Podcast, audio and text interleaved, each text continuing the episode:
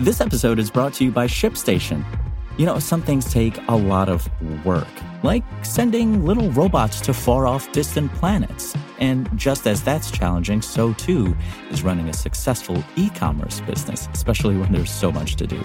So I want to introduce you all to ShipStation. Now, I love using ShipStation because of its easy to use dashboard, which makes managing orders and printing labels a breeze and super smooth. Oh, and the customer service is just out of this world. It's exactly what you need to help grow your business. Sign up for your free 60-day trial at shipstation.com slash technews. That's shipstation.com slash tech news.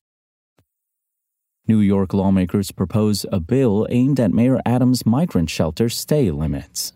It's Tuesday, February 13th, and this is your New York Daily News. Tuesday's forecast calls for snow in New York City with a high near 39 and a low near 30. Before today's top story, the number of civilian complaints filed in 2023 by New Yorkers against the NYPD rose to 5,550, the highest total in a decade, according to a new oversight report released Monday. The number of complaints in the year jumped 50% over 2022 when 3,700 complaints were filed, the Civilian Complaint Review Board reported. In 2012, 5,742 complaints were filed. After that, the annual number of complaints stayed mostly on a downward trend until 2022, the first year of the Adams administration when it began to increase. The CCRB also reported that complaints containing an allegation about a stop and frisk rose from 522 in 2022 to 940 in 2023, an 80% jump. The City Council recently voted to override the mayor's veto of a law that requires cops to more closely record stops. The precincts that recorded the most complaints in the year were the 75th in East New York with 205 complaints in 2023 compared to 124 in 2022, the 40th in the South Bronx and the 44th in the Southwest Bronx. Find this story and more right now at nydailynews.com. Two progressive New York lawmakers are taking aim at 30 and 60 day migrant shelter stay limits in the latest challenge to the Adams administration's controversial policy. Assemblymember Catalina Cruz of Queens and Manhattan State Senator Brad Hoylman Sigal proposed legislation intended to outlaw the Adams administration's cruel 30 and 60 day rules they announced in a release on Monday.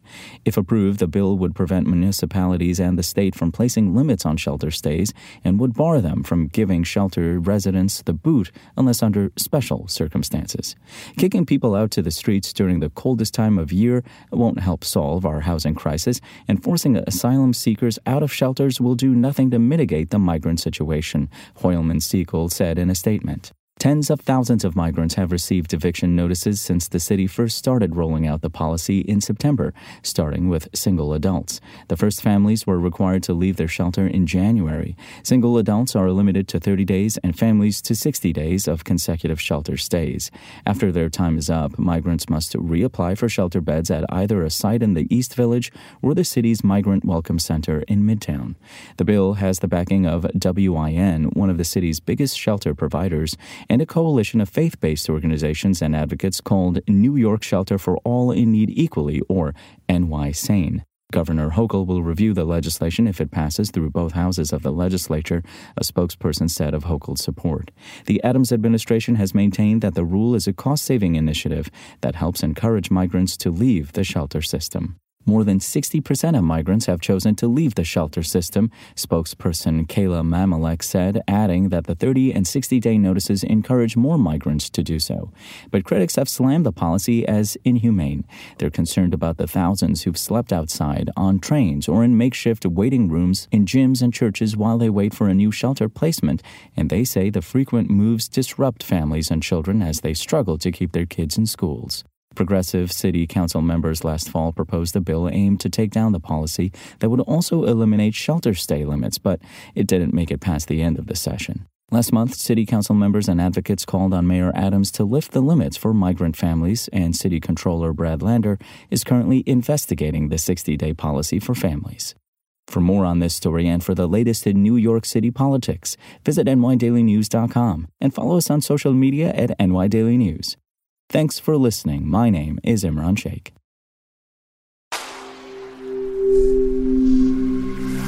Spoken Layer.